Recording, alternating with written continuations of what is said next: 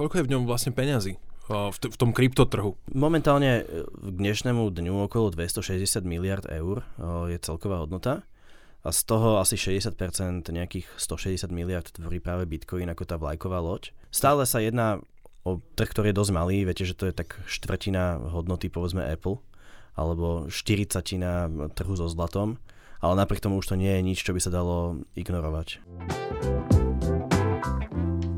Dobrý deň, milí poslucháči, vítajte opäť pri podcastoch s Romanom. Dnešná téma bude ekonomická, ale aj digitálna. Budeme sa rozprávať o kryptomenách a my sme si preto zavolali Juraja Forgača. Vítaj u nás. Ahoj. Uh, čau. uh, kryptomeny sú teraz veľká téma. Ty si zakladateľom a CEO projektu, ktorý sa venuje tomu, ako ich možno speňažiť v takom netradičnom uh, šate. Poďme sa ale pozrieť najprv na tú pálčivú otázku, že ľudia strátili dôveru v kryptomeny, možno kto to sledoval, niektorí možno ani nevedia. Uh, bol tu nejaký veľký prepad minulý rok, odišlo odtiaľ množstvo peňazí. Uh, aký je teraz súčasný stav? Momentálne sa Bitcoin ako najväčšia kryptomena predáva okolo 9000 eur. Um, čiže po tom prepade máme opäť vlastne veľmi dynamický rast. Ten prepad bol koľko asi? Teda, kde to skončilo? Prepad bol približne o nejakých 80% z toho úplného vrcholu. Ale zase na druhej strane si treba aj povedať, že aký, aký obrovský dynamický rast mu predchádzal. Čiže uh, povedzme, že v apríli 2017 Bitcoin len prvýkrát prekonal 1000 eur a vtedy sa spustila určitá taká mediálna mánia a strašne veľa ľudí sa začalo o to zaujímať a proste vtedy bol obrovský pretlak, obrovský dopyt a zrazu cena vystrelila strašne vysoko. Čiže po takomto vývoji je pomerne logické a zdravé, že, že zase tá cena klesla, pretože to bolo naozaj určitá bublina, ktorá sa vytvorila. No a následne vlastne prišiel ten opačný cyklus zase tej zlej nálady a veľa ľudí, ktorí nakupovali práve na tom vrchole, sa na tom popálilo. Takže teraz sme niekde zase medzi tým, cena sa stabilizovala niekde v strede a vlastne očakávame teraz ďalší rast, ale už taký skorej, skorej dlho, dlhodobo udržateľný. Je toto len taký výsledok toho, že ako sa to samovolne hýbe na tom trhu, alebo aj niekto, um, ja neviem, banky, štáty nejak na to reagujú? V dnešnej dobe už e, v princípe je trh Bitcoinu tak veľký, že nie je vôbec jednoduché, iba priam nemožné tú cenu um, naozaj efektívne manipulovať. Je to, to, čo sa, to, čo sa tam deje, je výsledkom naozaj proste trhových mechanizmov. A takéto cykly maniodepresívne nakoniec existujú na každom trhu, len tým, že, tým, že Bitcoin, nový trh bol ešte stále malý v tom roku 2017-18, tak ten obrovský príliv peňazí ho naozaj veľmi rozkýval. Mm-hmm. A koľko je v ňom vlastne peňazí? V, t- v tom kryptotrhu vlastne celkovo? Momentálne e, k dnešnému dňu okolo 260 miliard eur je celková hodnota a z toho asi 60%, nejakých 160 miliard tvorí práve Bitcoin ako tá vlajková loď a zvyšok tvoria teda ostatné alternatívne kryptomeny. Uh-huh. Stále sa jedná o trh, ktorý je dosť malý, viete, že to je tak štvrtina hodnoty povedzme Apple alebo 40 trhu so zlatom ale napriek tomu už to nie je nič, čo by sa dalo ignorovať. Uh-huh. Uh, zlato je aj teraz relatívne dobrá téma, možno aj v spojitosti s tým koronavírusom, tým, že rastie nejaká panika. Ľudia sa snažia nakupovať istiny a zlato vystrelilo hore veľmi, veľmi silno. Ako vnímajú ľudia možno to, že zlato viem chytiť, peniaze viem chytiť a tie kryptomeny sú niečo také predsa len virtuálne? Ja si myslím, že pre možno, že staršiu generáciu to je ťažšie možno, že uchopiteľné, ale pre, proste pre mladých ľudí myslím si, že dneska sa pohybujeme vo veľmi virtuálnom prostredí a prakticky veľká väčšina vecí, s ktorými prichádzame do styku a s ktorými sa zaoberáme, sú v nejakej forme digi- digitalizované, čiže a nakoniec aj štátne peniaze, ktoré sa používajú, tak len 8% tvoria bankovky a zvyšok, zvyšok sú tiež digitálne peniaze, ale v tom zmysle, že, že nie sú teda autonómne a decentralizované, ale jednoducho jednoducho sú postavené na inštitú, inštitucionálnej báze a na kontrole účtovníctva v podstate. Čiže e, Bitcoin prináša to, že tieto peniaze, ktoré už aj tak sú digitálne, tak, e, tak ich stavia na nejakom algoritme, ktorý proste neumožňuje ich falšovanie a tým pádom, tým pádom vlastne úplne odpada potreba inštitucionálnej kontroly. Uh-huh. Um, ty veríš, že to porastie ešte nejakým spôsobom, alebo kam to až môže porasť vôbec tento trh? No, ja som presvedčený, že vynález uh, takejto formy digitálnych peňazí je jeden z uh, takých, ktorý prichádza raz za storočia a že to, je, že to bude mať dopad na celý vývoj akože našej je spoločnosti. To, je to vlastne oheň alebo koleso dnešnej doby? Presne tak, presne tak. Pretože prvýkrát po veľmi, veľmi, veľmi dlhom čase tu máme peniaze, ktoré sú schopné fungovať uh, autonómne, decentralizovane, bez toho, aby sme vôbec potrebovali tú centrálnu kontrolu a centrálne plánovanie. Čiže toto doteraz ne, nebolo možné. Vieme ale... teda povedať, že sú vlastne bez kontroly tie peniaze? Akože je to, je to vôbec dobré? No, čo znamená kontrola? To je tá otázka. Ono, v princípe tá kontrola tam je, ale je, je zabezpečovaná proste decentralizovaným spôsobom. Čiže, čiže celý trh tú kontrolu vykonáva nejakým spôsobom a priraďuje hodnotu bitcoinu. Uh, ale ni- nikto si nemôže povedať, že zrazu vydá do obehu milión nových bitcoinov a, a tým pádom nikto nemôže znehodnotiť tú menovú bázu. To je to najdôležitejšie pri, pri peniazoch a pre, pre veľa ľudí ktorí preferujú takúto tvrdú formu peňazí, je to proste obrovské plus. Uh-huh. Uh, tvrdá forma peňazí, uh, že drží si svoju hodnotu, teda vieme to tak nejak uh, povedať? Dlhodobo áno. Dlhodobo áno. Prečo potom, ty, ty si to trošku aj načal, že prečo vlastne prišiel ten pád taký výrazný, keď sme klesli z tých stropov, čo bolo ako 20 tisíc, e, čo dolárov, alebo tak? Dolárov, áno. Myslím, že dolárov na 3 tisíc dolárov. Uh, prečo ten vlastne tá korekcia nebola nejaká miernejšia alebo, mm-hmm. alebo niečo? V princípe naozaj ide o to, že aký, aký prudký rast predchádzal tomu. Že keď v apríli 2017 to prvýkrát preskočilo cez 1000 eur, v podstate celý rok 2016 sa Bitcoin obchodoval v stovkách, v stovkách eur.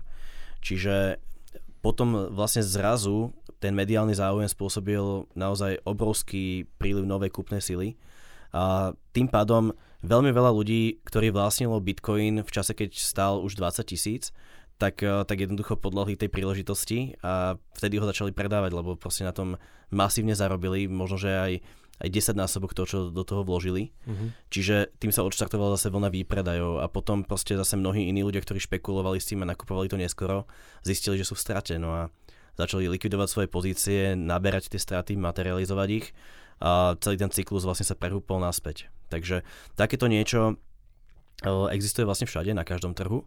Len Že vieme to porovnať s burzou? Len tu na, presne tak, tu na, tu, na, tu na musíme ísť napríklad spätne do roku 2001, keď, keď tu bola dotcom bublina a vlastne prvýkrát internet ako keby vtrhol na ten, do toho nášho burzového sveta.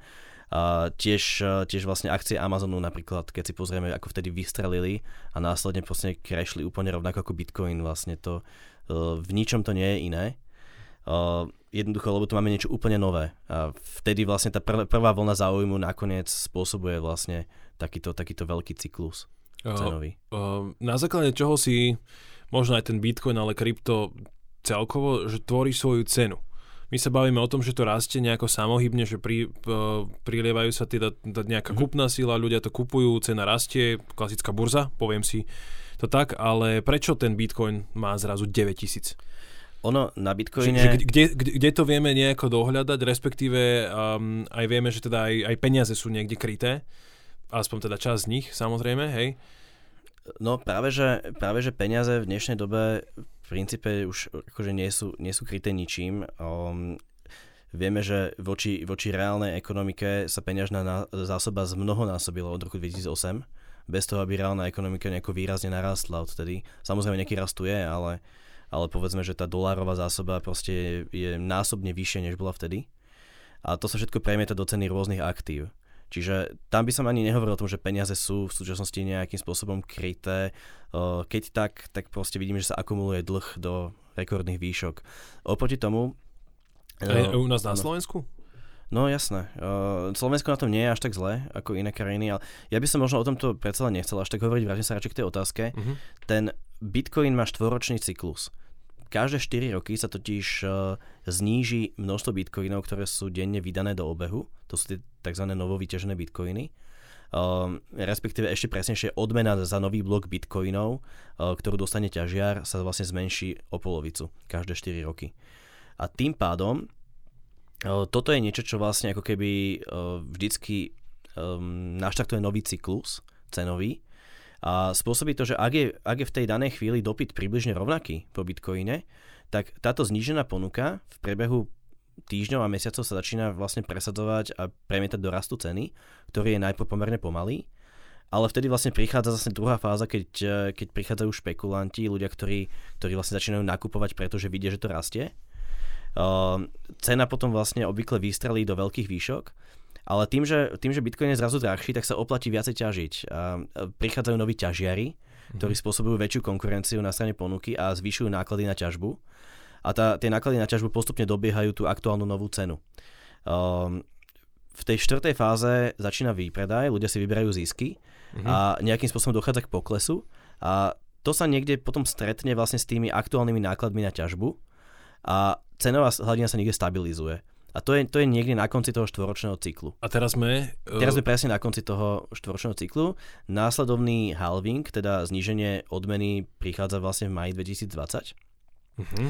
to máme za pár mesiacov. Presne tak, presne tak. A doteraz, doteraz to bolo tak, že v 2012 aj 2016, keď k tomu prišlo, tak následne v priebehu asi roka sa Bitcoin dostal o jeden rád vyššie cenovo. Čiže povedzme z desiatok eur na stovky, zo stovky na tisíce. Uh-huh. A teraz môžeme očakávať možno, že z tých tisícok na 10 tisíce. Za jeden Bitcoin? Určite áno. Samozrejme, je to ešte veľa faktorov, ktoré, ktoré proste sú neznáme. O, faktory tvoriacej sa regulácie, vstupu bank do tohto sektora, pretože tým, že už tá sieť likvidity, ktorú Bitcoin poskytuje, je taká veľká, aká je, už je to zaujímavé aj pre banky. A už... teraz v 2020 roku konečne nemecké banky majú možnosť e, poskytovať bitcoinové služby pre svojich klientov a vidíme, že v priebehu prvého mesiaca 40 bank požiadalo už o licenciu v tomto smere v Nemecku, takže... Um... A to Nemecko sa teda považuje za, také, za takú čo, ekonomickú matku Európy? No určite. To, to si myslím, že aj viete, že aj veľa tých bank, čo sú u nás, uh, tak majú tam vlastne svoje, svoje ústredia. Uh-huh. Čiže môžeme očakávať, že čo sa, čo sa aplikuje v Nemecku, postupne prejde všade do Európy. Ty máš nejaký bitcoin ináč? Áno, áno. Asi hej. A ko- koľko máš toho? No, Uh, nemám, nemám osobne teraz veľa bitcoinov, pretože v podstate väčšinu toho, čo som mal, som dal do Fumby. Jasné, do toho projektu, to som počul si pred rozhovorom rozprával, že si to musel trošku ešte živiť, ale ano. chcem tým povedať, že nemám veľa bitcoinov, ale už keď máš jeden bitcoin, tak si relatívne ako Určite. na pomery bežného človeka asi bohatý. Je to, je to tak, Teraz. ale hlavne, hlavne o 20 rokov budeš bohatý, pretože ak ten Bitcoin a ostatné kryptomeny, takisto netreba zabúdať na zvyšok celej tejto vlastne infraštruktúry, naozaj preberú čiastočne funkciu nejakého vlastne doplnkového monetárneho systému, ktorý není postavený už na štátoch, ale naozaj na jednotlivcoch globálne, mm-hmm. tak, tak v tej chvíli proste pravdepodobne narastie do veľkých ako výšok veľkosť tohto trhu. Čiže dá sa povedať, že s jedným bitcoinom o 20 rokov budeš patriť určite medzi top 0,5% populácie, čo sa týka majetku. Uh-huh. Takže kto by to chcel zažiť, tak potrebuje teraz 9000 CCA, dalo by sa. A určite to ľudia aj v dnešnej dobe riešia sami, aj to riešili sami. Vy ste ale teda prišli s tou takou, poviem to, s takým tým nápadom, že však akože prečo by ten človek mal pri tom sedieť, keď môže pri tom sedieť niekto, kto sa tomu rozumie. Uh, aké sú nástrahy toho, ak to niekto akože investuje sám, poviem like. Teraz sa ideme baviť o tom, že snažíme sa toto otvoriť v širokej verejnosti. Mm-hmm. Myslím si, že najväčší rozdiel proti, medzi kryptomenami a peniazmi, tými klasickými, je to, že dneska málo, pomerne málo hotovosti využívame a väčšinu času zodpovednosť za naše peniaze nesie banka.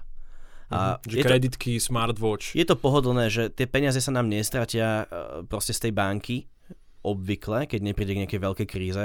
Na Slovensku si pamätám, bola Devin banka, tuším. Uh, veľa ľudí prišlo o peniaze. Uh-huh. Ale obvykle sa to nedeje, je to dosť riedkavé a proste človek má ten pocit, že, že niekto iný proste mu to zabezpečuje. A je, je, to, je to tak, je to pohodlné. Pri kryptomenách zatiaľ neexistuje nejaká takto infraštruktúra banková, tá sa iba tvorí, ale kryptomeny ponúkajú možnosť človeku držať si svoje peniaze elektronické sám. Čiže zrazu banku nepotrebuje. Vy môžete ísť dneska si kúpiť bagetu do nejakej prevádzky, nebudem teraz ich tu spomínať, ale je to veľká sieť a môžete tam zaplatiť. Uh, ja aj viem, ktorá to je, to som, môžeme to kľudne povedať, to Subway. Presne tak. Áno, ale nejde teraz o to, že by sme im chceli robiť reklamu, ale ide, ide o to, že už sa vlastne aj samotné firmy adaptujú na, na ten styk akože platobný. No a, čiže ty, ty nepotrebuješ bankový účet, nepotrebuješ mať platobnú kartu, nepotrebuješ mať nič, pretože tá sieť kryptomenová funguje autonómne A keď máš proste Bitcoin alebo Litecoin, prídeš proste do tej prevádzky, tak proste zaplatíš telefónom, za sekundu to máš zaplatené a nemusí byť za tým tá obrovská inštitucionálna sieť, kde sa strašne veľa peňazí stráca na tých rôznych poschodiach riadenia toho celého systému. A funguje to krásne, autonómne a je to prakticky ne, nezničiteľná architektúra. Čiže z tohto hľadiska je to fajn, ale čo bola vlastne otázka? Že, že aké, v pohode, akože je to extrémne zaujímavé a celá táto téma, ale otázka bola, že, že aké nástrahy číhajú na toho no. človeka, ktorý akože uh, si je, ide potom sám, lebo je tu kopec ľudí, ktorí si otvoria na nejakej medzinárodnej digitálnej Áno. burze účet a teraz idem, kúpim, predám a teda. No presne, čiže da, sám si správuješ svoje peniaze, svoje platobné prostriedky, uh, nezodpoveda za, ňu, za to tretia strana, banka a tak ďalej, čiže treba dodržiavať uh, bezpečnostné štandardy, ktoré sú s tým spojené. Človek málo ktorý človek naozaj si dáva pozor na hesla a podobné veci, čo sa týka akože e-mailu a podobne. Teraz som si rýchlo zopakoval asi tri hesla v hlave. no a tu treba si uvedomiť, že je to vlastne to isté, akurát, že za tým heslom sú peniaze naozaj. Čiže pokiaľ človek um, to heslo stratí a nevie, nevie ho nejakým spôsobom zrekonštruovať, tak stratil tie peniaze. Ako keby, ako keby išiel do mesta, hej, do baru a stratil tam peňaženku.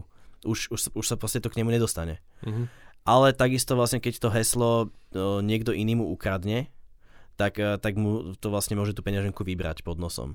Čiže Dôležité je, že človek jednoducho ja, musí ja mám, teda rozprávame no. sa o tej peňaženke digitálnej, Áno, kde digitálne mám ja niekde teraz. nejaký kvázi, akože online, online v počítači mám taký malý trezor, že kde to mám zavreté? A nemusíš to mať v počítači. Ako krása toho je, že Bitcoin je uskladnený na blockchaine, čo je v podstate nejaká decentralizovaná databáza, ktorá beží na tisíckach, 10 tisíckach počítačov na celom svete. Čiže ty nemôžeš reálne stratiť Bitcoin, ale čo môže stratiť je prístup uh-huh. k nemu, uh-huh. pretože, pretože každý bitcoin je uložený na nejakej adrese, to si môžeš predstaviť ako nejaký bitcoinový účet a k nemu, ku každej adrese existuje proste jedno heslo, jeden, jeden privátny kľúč a ty ho musíš vedieť, aby sa vedel s tým bitcoinom disponovať. Čiže keď tento privátny kľúč ty si proste neuložíš dostatočne bezpečne, prípadne neurobiš si nejaké backupy, uh, tak sa ti môže stať, že o ňo prídeš. A to je, to je proste niečo, čo sa nedá ani dostatočne zdôrazňovať. Ale nemusíš si to držať e, na počítači, nemusíš si to držať na mobile, nemusíš, nemusíš to mať online. V podstate si vieš Bitcoin vytlačiť na papier. Keďže, keďže ten kľúč je reťazec znakov, tak ty si v podstate vieš, e, vieš ten Bitcoin držať e, proste na kuse papiera alebo, alebo vyritý do medenej platničky, a, ako len chceš. Aké sú to? To sú, to sú klasické, že od 0 po 9? číslice? Alebo obsahujú tam znaky štýlu, ja neviem, Matrix, teraz si vymyslím, Nie, že... to, to je, to je, haky, to je tak rozsiahlý reťazec s takou variabilitou vlastne znakov, že o, snaha ako hacknúť to, hacknúť bitcoinovú adresu je, je nemožná. Trvalo by to proste celé výpočtové technike, ktorá je na tejto planéte, keby to robila, tak by to trvalo dlhšie než trvanie celého vesmíru. Čiže toho sa nemusíš obávať. to sú dosť nepredstaviteľné ano. čísla. Takže, takže vlastne ja Bitcoin hacknúť neviem. Jediné, čo viem spraviť, možno ako teda zlodej, hej, že ukradnem niekomu ten Kľúč, prístup. Áno, presne tak, presne tak. Dobre, to sme si zase povedali ďalšiu vec, ale teda, že čo robia zle tí ľudia? OK, toto je, toto sa Respektíve, že prečo? Lebo váš projekt je založený na tom, že ja vás oslovím a, a prídem tam a poviem, že ako kvázi, že, že, že za mňa že budete chceš, správať tie ano, peniaze, hej? Uh, že chceš, že chceš držať, držať kryptomeny, ale nechceš to robiť sám. Ale, ale hlavne by som povedal, že ja som tu vlastne zodpovedal otázku tých rizik technologických, uh-huh. čiže tých technických rizik. Čiže bezpečnostných. Bezpečnostných. Uh-huh. Ale potom vlastne, čo sa týka investovania, tak je, sú tu ešte rizika čisto ekonomického charakteru. Čiže pokiaľ ideš už investovať, to znamená, že odkladať nejakú či už menšiu alebo väčšiu sumu proste, s dlhodobým nejakým zámerom, tak, tak je veľmi vhodné zvážiť aj vlastne, že ktorú kryptomenu budeš kupovať, teda, keď chceš, keď chceš investovať, či kúpiš len Bitcoin, alebo, alebo si robíš portfólio nejaké.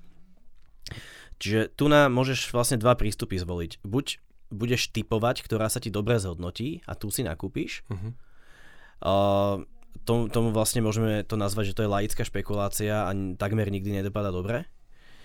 Alebo sa môžeš rozhodnúť, že OK, tak verím tomu, že tento trh má, má budúcnosť, má perspektívu, ale fakt neviem, že ktorá kryptomena bude rásť a ani si nemyslím, že niekto to môže 100% akože určiť a preto skúsim investovať do nejakého portfólia, ktoré je dostatočne diverzifikované uh-huh. a reprezentuje vlastne celý ten trh. Čiže keď bude raz trh, bude raz aj moje portfólio a v tom prípade už naozaj nemusíš nič riešiť, iba nastaviť trvalý príkaz mesačný a môžeš si vlastne sporiť aj takouto alternatívnou formou.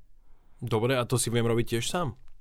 To už veľmi ťažko spravíš sám, um, respektíve dá sa to, ale stalo by to veľa úsilia a nákladov.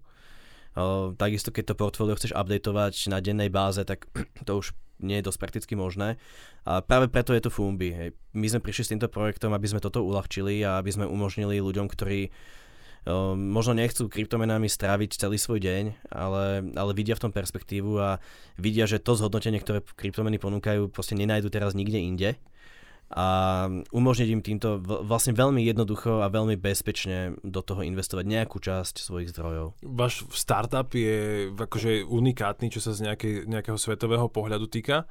Uh, asi aj kvôli teda legislatívnemu rámcu a, a nie je asi úplne jednoduché správať cudzie peniaze, nakúpať za nie, niečo takéto. Uh, moja otázka je, že do akej miery vy viete potom tomu človeku nejakým spôsobom Akože, čo, slúbite mu, že takýto bude výnos? Je to ako s klasickou akciou? Nie, ale ani pri akciách vlastne nebýva výnos garantovaný.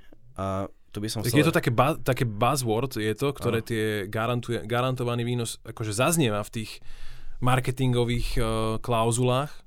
Garantované výnosy skorej môžu byť na dlhopisoch, um, povedzme štátnych, kde je veľmi nízka pravdepodobnosť, že ten štát zbankrotuje, aj mhm. keď Neboli sme tomu ďaleko pred pár rokmi.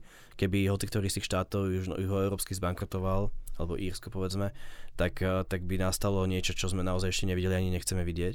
Uh-huh. Ale neboli sme od toho ďaleko. Ale teraz vlastne, povedzme, že štátne dlhopisy majú garantovaný výnos a potom sú tu dlhopisy top firiem, ktoré povedzme tiež je veľká šanca, že ten výnos naozaj bude. Uh-huh. Ale inak na akciách garantovať výnos je takmer nemožné, pretože v princípe akciový trh uh, takisto vlastne reaguje na tie ekonomické cykly a to, čo vidíme dneska, že, že máme za sebou 10 rokov veľkého rastu, prílivu nových peňazí, tak sa môže veľmi ľahko stať, že ten akciový trh proste klesne o 50% aj viac a zostane tak veľa rokov. Takže tu na niečo garantovať je tak, taktiež mm. Veľmi nezodpovedné. Kryptomeny nie sú, nie sú na rozdiel od akcií nejakou reprezentáciou podielu na nejakej firme, Uh-huh. Je to, je to uh-huh. vyloženie investícia do nového tvoriaceho sa menového systému. Tak by som to vnímal. Takže ten človek je, v, čo on je vlastne, on proste zrazu má tie peniaze? No človek, ktorý nakúpi kryptomenu a drží ju, uh-huh. tak sa stáva ako keby, ako keby členom decentralizovanej centrálnej banky v budúcnosti. Čiže pokiaľ, pokiaľ drží to už veľké množstvo, no? Znie to ako niečo, čo by som povedal, že sa stane v treťom tisícročí. už sme tam ale. Už sme tam. Ako na to reagujú ľudia? Čo sa, máte klientov už? Máme, máme klientov, e, ľudia reagujú až, až, až nepredstaviteľne pozitívne. Ja som, ja som vôbec to nečakal, keď som s tým projektom išiel. Čakal som, že dopyt bude skôr zo strany, povedzme, bonitnejších klientov, väčších inštitúcií, nejakých možno, že ktoré by chceli investovať. A to bol ten rok 2018, keď ešte bol taký, povedzme, boom Uh-huh. v skutočnosti ale ten dopyt pochádza skutočne od tej širokej verejnosti a je veľmi veľký. Skorej sú bariéry na strane ponuky. Tým že, tým, že my sme vlastne na Slovensku prví, kto to robí, týmto spôsobom aspoň, tak sme ten dopyt vedeli zachytiť a môžem povedať, že v podstate za rok fungovania máme skoro, skoro 9 tisíc registrácií a um, 3,5 tisíc aktívnych klientov na Slovensku a to ešte za podmienok, keď je veľmi ťažké robiť uh, aj marketing vlastne pre kryptomeny a vš- jednoducho je vidieť, že dopyt je veľký a my máme čo robiť, aby sme mu stíhali. A koľko sa tam zhruba tak mesačne otočí peňazí? Teraz peňazí ako peňazí, že? Um, kde, kde v kryptomenách všeobecne? No akože u vás, uh, ja neviem, sú okay. tam nejaké vklady, ano. hovoril si tom o pravidelných teda vkladoch, že nevložím si 500 eur a nebudem sedieť uh, na, kol, na, na stoličke a čakať 20 rokov, hej? No presne tak, čiže pomerne rozumná stratégia je nejaký um, trvalý príkaz mesačný, človek si povie, že do, OK, je to nová vec, dám do toho 50 eur mesačne alebo 100 eur mesačne a a proste dá trvalý príkaz, alebo, alebo niektorí ľudia sa, keď vidia, že ten trh je nízko, tak proste dajú naraz väčšiu investíciu a potom čakajú, že čo bude ďalej. Uh-huh. Ale vo Fumbi je to tak, že, že sme zatiaľ za ten rok uh, získali povedzme medzi 2-2,5 milióna v depozitoch. To je slušný balík. A je to všetko vlastne od, všetko vlastne od malých stredných investorov. Povedzme, že takých investorov, ktorí dali nad 100 tisíc eur, máme naozaj málo. Uh-huh. Naprosta väčšina sú proste investície medzi 100 a 1000 eur. Uh-huh. Uh, aká, aká je tá možnosť potom si tie peniaze vlastne vybrať? V konečnom dôsledku ešte tá infraštruktúra nie je tak veľká, aby som ja vedel s tým bitcoinom alebo akokoľvek menou teda fungovať uh, mimo teda bageterie a niekoľkých vybraných podnikov, hej. Uh, by, bol s tým aj problém, preto to načínam, že boli tie burzy onlineové a, a bolo ťažké si z nich vlastne poslať peniaze, lebo banky začali strašiť tým, že to treba mm-hmm. zdaniť a podobne. Teda, čo samozrejme príjem treba zdaniť, ale, ale ako, ako toto funguje?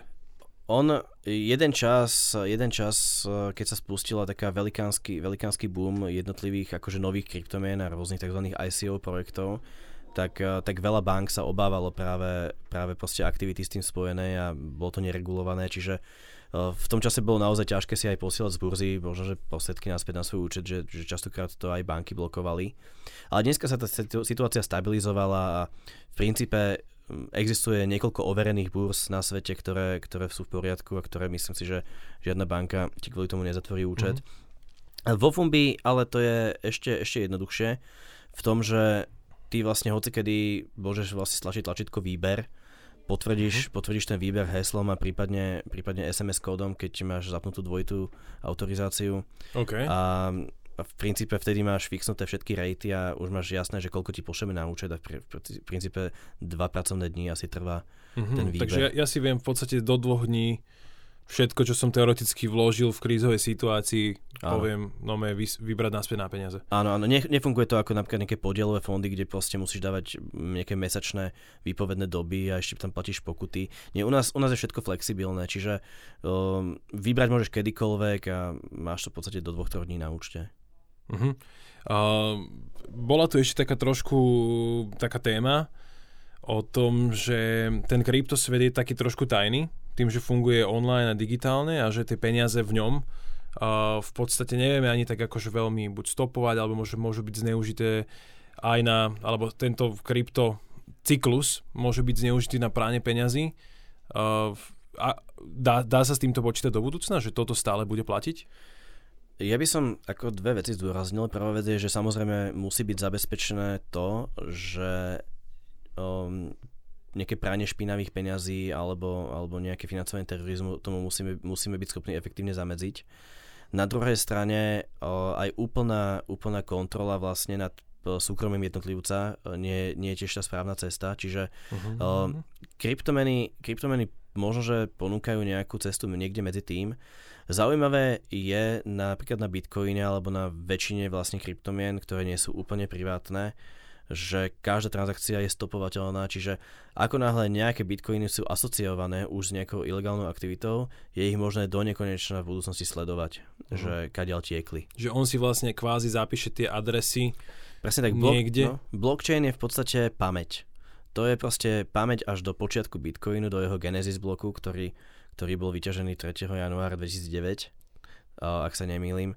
Takže... Super, ako uh, strašne dobre to všetko, znie. všetko si to pam- blockchain si pamätá úplne všetko, čiže uh, tam, tam vlastne každý coin je, je trackovateľný úplne, úplne 100%, čo sa nedá povedať o bankách, hej, že uh, pred rokom alebo pred pár mesiacmi bol v médiách správa, keď sa 200 miliard eur prepralo cez nejakú jednu malú pobočku uh, v um, nejaký Danske bank, myslím v Estonsku prali sa tam proste nejaké mafiánske peniaze z Ruska.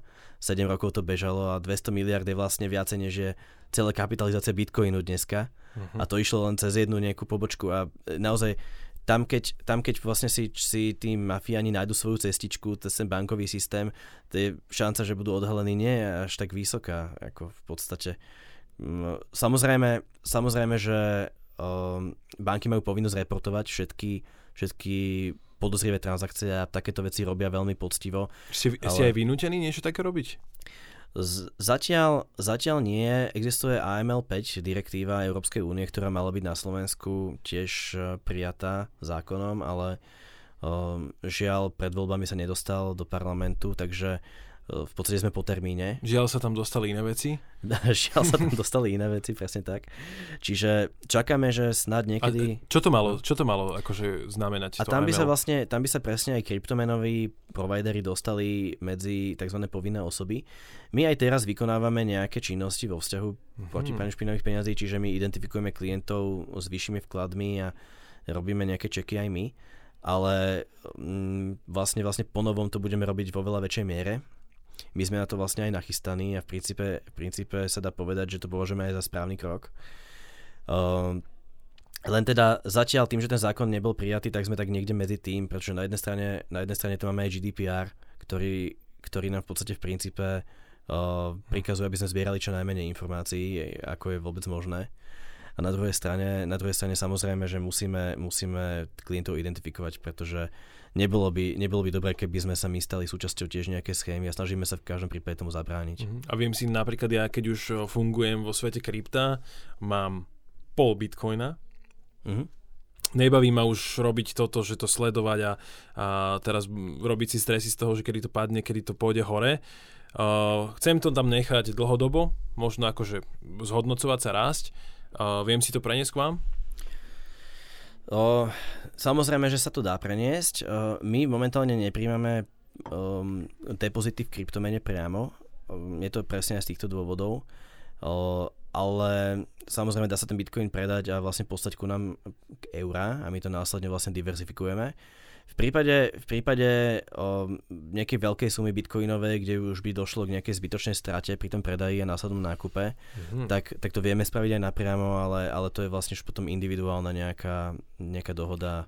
Čo je, čo je pre teba veľká bitcoinová suma? Lebo ja si myslím, že my stále rozprávame úplne o ničom inom, že pre mňa je už veľká suma, že 1,5 bitcoinu No, čiže povedzme, keď, keď, keď človek má už e, bitcoiny v rádoch, proste jednotkách alebo desiatok bitcoinov, ale povedzme aj jednotkách, tak, mm-hmm. tak už sa o tom dá hovoriť, ale uh, veľmi ťažko by sme zvládali takéto niečo robiť proste pre malé sumy, pretože je to všetko manuálna práca a my sme naozaj zatiaľ mladý startup, čiže mm-hmm. musíme si dať pozor, aby sme zvládali predovšetkým plniť tie naše záväzky, čo voči klientom máme z toho štandardného procesu.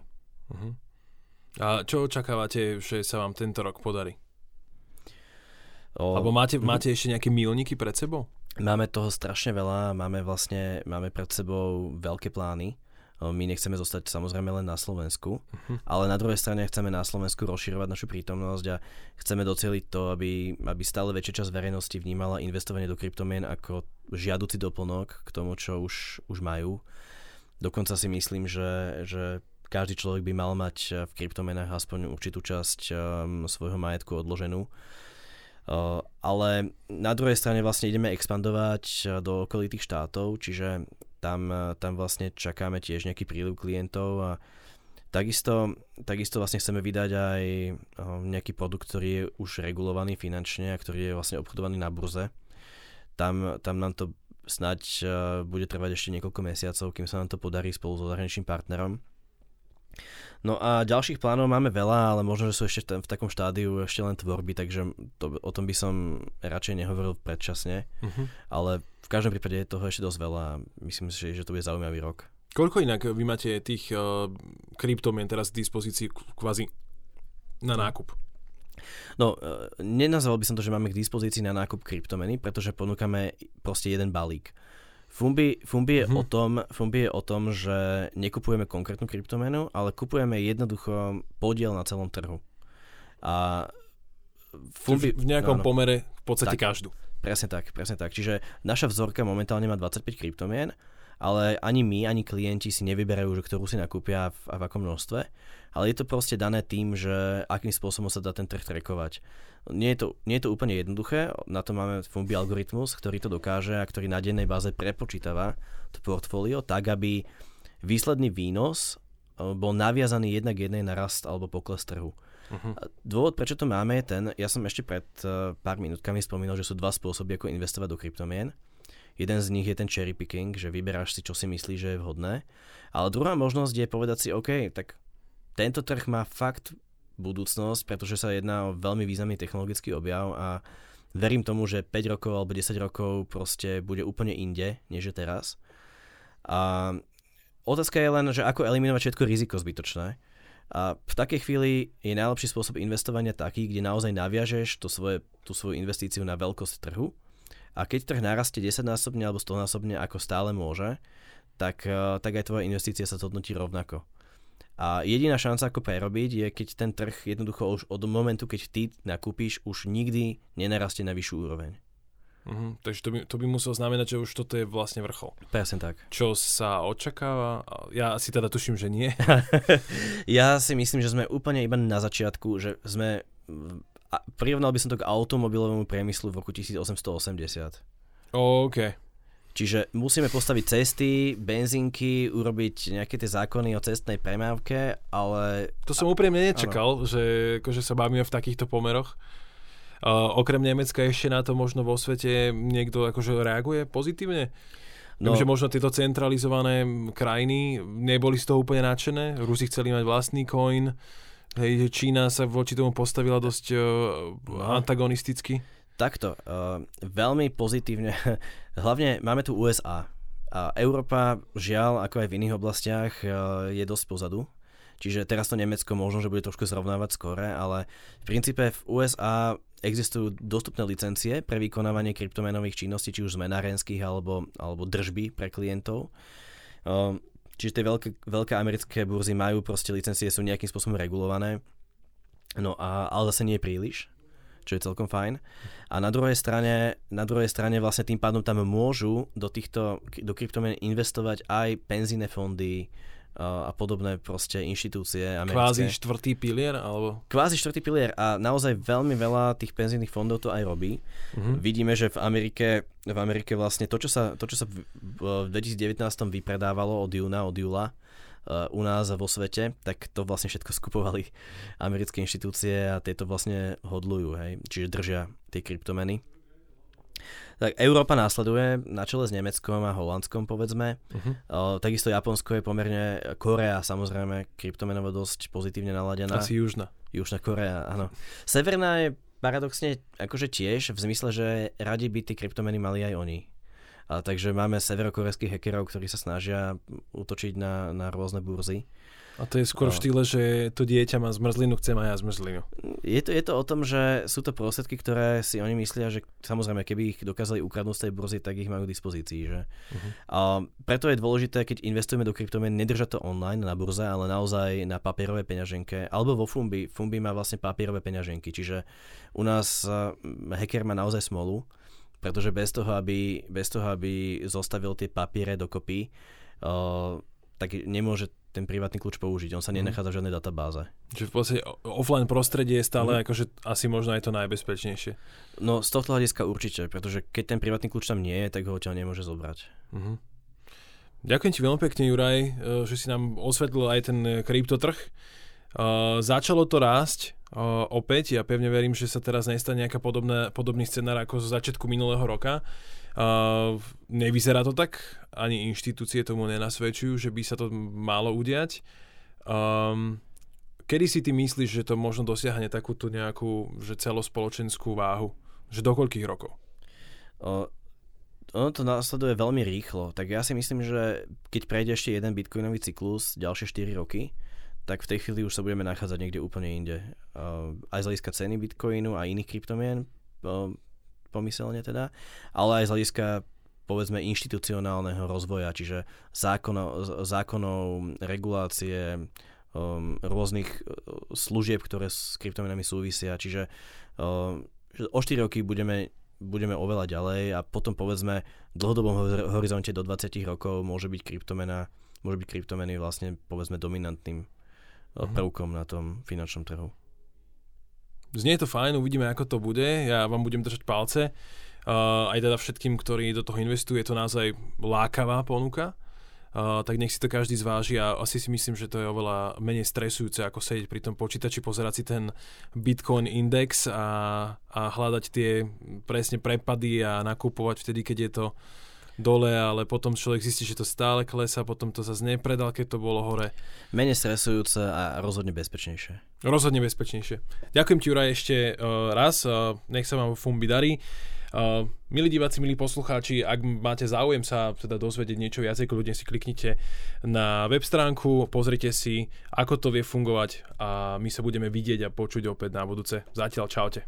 thank you